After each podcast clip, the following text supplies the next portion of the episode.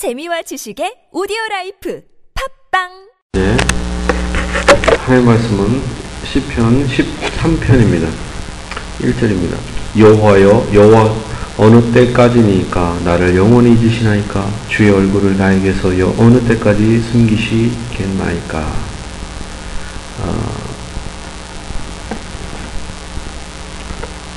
시편 그 시편에서랑 같은 분위기죠. 거기도 여호와여 어찌하여 멀리 서시며 어찌하여 환난 때에 숨으시나이까 이렇게 얘기했는데 여기서도 동일하게 다윗이 말하여 여호와여 어느 때까지니까 나를 영원히 잊으시나이까? 주의 얼굴을 나에게서 어느 때까지 숨기시겠나이까? 그러니까 모든 성도들이 어려움을 당하면 아 하나님 진짜 너무하십니다. 제발 어느 때까지입니까 어느 때 도와주실래요? 제가 이, 이, 이때 도와주십니까? 저때 도와주십니까? 아, 악인들은 저렇게 잘 먹고 잘 사는데, 뭐 이런 거죠. 어느 때까지? 나를 진짜 잊어버리실래요? 다윗도 이렇게 고민을 했죠. 다윗도. 우리 생각할 때 다윗은 기도하면 금세금세 응답할 거가 막 같잖아요. 천하태평일 것 같고, 막 이런 생각 합니다. 그러나, 믿음의 조상, 이 다윗도 이렇게 답답했다는 답답하고 어려운 시절이 있었다는 거죠. 여호와 어느 때까지 나는 영영이 잊으시나이까 주의 얼굴을 내게 나에게서 어느 때까지 숨기시겠나이까 이런 답답함과 어려움과 외로움 속에서 있었다는 거죠. 그러니까 우리가 힘을 얻을 수 있죠. 아 다윗도 이런 어려움 속에서 믿음의 시험을 받았구나. 우리도 그걸 깨달아야 됩니다. 하나님께서 아, 내 기도를 좀 만들어주고 이러면 안 도와줄 때 이때 많은 사람들이 낙심하고 떠나가잖아요. 그래서 예수님도 그런 말씀을 해주죠. 사람들이 씨 뿌리는 비해서 하나님의 말씀을 듣고 기뻐할 때가 있어요. 그러나 환난이나 풍파나 여러 가지 어려움이 있으면 뿌리가 없어서 믿음의 시련을 감당하지를 못하는 거예요. 그러니까 환난이 온다는 것을 깊이 생각해야 됩니다. 그리고 그것을 우리는 극복해야 된다. 피하고 도망가고 좌절하고 아 하나님 안 계신다가 아니라 하나님은 어떻게 원하 어떻게 하기 원 환난을 이기기 원하신다. 그리고 하나님께서 원하시는 건 승리자다라는 겁니다. 환난을 겪는 승리자가 되기를 하나님은 간절히 원하신다는 겁니다. 2절 말하면 나의 영혼이 번민하고 종일토록 마음에 근심하기를 어느 때까지 하며 내 원수가 나를 치며 자랑하며 어느 때까지 하리 나의 영혼이 번민하고 종일토록 마음에 근심한다. 이게 원수가 여러 가지 원수가 있겠죠. 그러니까 얼마나 종일토록 마음에 근심할 정도로 고민이 컸어요. 근데도 응답을 안 해요. 어릴 때까지 하오며, 아유, 지금 언제까지 합니까? 내 원수가 나를 치려 자랑하기를 어느 때까지 하요 아유 다윗 봐라 자기가 하나님을 의지하니까 뭐 차를 뭐 왕까지 됐다 뭐 어떻게 됐다 하더니 백전불굴의 노장이니 어쩌 아유 응답받다가 잘난 척을 하더니 결국 저렇게 안 되는구나 이렇게 하면서 자기가 오히려 자기를 자랑하지요. 그런데 3절에 말합니다. 여호와 내 하나님이여 나를 생각하사 응답하시고 나의 눈을 밝히소서. 두렵건대 내가 사망의 잠을 잘까 오며 하나님을 뭐라고 불러요? 여호와 내 하나님이요. 하나님은 그래도 누구예요? 나의 하나님이시다.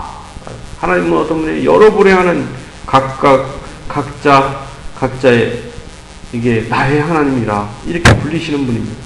나를 생각하사 응답하시고 나의 눈을 밝히소. 눈을 밝히다라는 것은 어떻게 밥을 안 먹을 때는 눈이 침침한 것 같아요. 어둡고 힘이 없잖아요. 밥 먹고 나면 눈이 밝아지는 것처럼 힘이 생긴다라는 거죠. 생명의 전기가 눈에서 나옵니다. 마찬가지로 이 생명의 호흡을 불어넣어 달라라는 거죠. 두렵건데 내가 사망의 잠을 잘까 하고 낙심해갖고 이제 절망에 빠지는 겁니다. 그렇지 않게 해달라고 하는 거죠. 4절 말합니다. 두렵건데 나의 원수가 이르기를 내가 그를 이겼다 할까 하며 내가 흔들릴 때에 나의 대적들이 기뻐할까 하나이다. 원수들이 이렇게 할까? 두렵다라는 거죠. 5절 말하면 나는 오직 주의 사랑을 의지하게 하여 싸우니 주의 나의 마음은 주의 구원을 기뻐하리이다. 6절 말하면 내가 여호와를 찬송하리니 이는 주께서 내게 은덕을 베푸심이로다. 이렇게 어려운 순간에도 택함 받은 백성 그리고 또한 하나님의 자녀였고 왕이었던 이 다윗은 말하면 그래도 나는 오직 주의 사랑을 의지하였다. 그러니까 지금도 의지한다. 앞으로도 의지할 거다. 이렇게 말하는 거죠. 결단을 합니다. 나의 마음은 주의 구원을 기뻐하리이다. 그러니까 우리가 환난과 어려움 속에서 경제적인, 영적인, 정신적인, 물질적인 여러 환경과 이런 정치 변화와 이 모든 속에서 누구만을 바라봐야 돼요? 여호와의 구원을 바라봐야 된다. 누구만 의존해? 주의 사랑을 의존. 택한 백성, 연약한 백성, 홀로 된 외로운 자의 가난한 자의 신음소리를 잊지 않으신 하나님을 바라봐야 한다는 거지요. 다윗도 이렇게 어려웠어요. 근데 하나님이 응답했잖아요. 내가 여호와를 찬송하리니. 이, 이 어려움 속에서도 찬송을 해요. 욥도 그랬잖아요. 내게 주신 자도 여호와시오. 또한 가져가신 도 여호와시니 오직 주의 이름이 찬송을 받으시리로다. 하나님의 주권에 대해서 감사하고 그러면서 살아간다는 것. 내가 여호와를 찬송하리니 이는 주께서 내게 은덕을 베푸심이로다. 결국에는 이게 하나님께서는 택한 백성에게 기적을 쌓아두시는 거죠. 하나님께서는 어, 택한 자들에게 어려움을 주셔요. 그러나 더디게 더디게 할수록 오히려 하나님께서는 어때요? 기도가 쌓이고 쌓입니다. 어려움이 쌓입니다. 그러나 갑자기 하늘에서 하늘문이 열고 폭포수가 내리고 만나가 내리듯이 놀라운 기적이 나타난다는 거죠.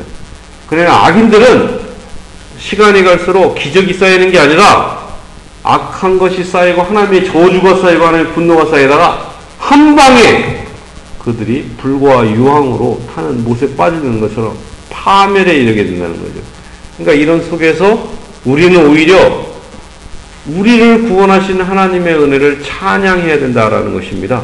무엇보다 우리를 창조하시고 우리를 사랑하사 그의 독생자 예수 그리스도를 주셔서 마귀의 권세를 깨뜨렸잖아요. 예수님의 몸과 피를 우리에게 주셨어요. 그 은혜를 감사하고 또 성령께서 우리가 이 세상을 이길 수 있도록 우리에게 보혜사 성령을 주셨습니다.